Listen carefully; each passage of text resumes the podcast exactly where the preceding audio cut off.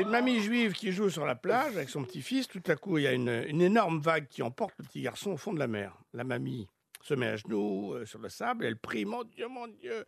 Elle prie, elle prie, et dix secondes après, une deuxième vague arrive et ramène le petit garçon intact. La mamie euh, prend le petit garçon dans ses bras, elle le regarde, elle regarde le ciel, elle dit Mais oui, mais il n'avait pas une petite casquette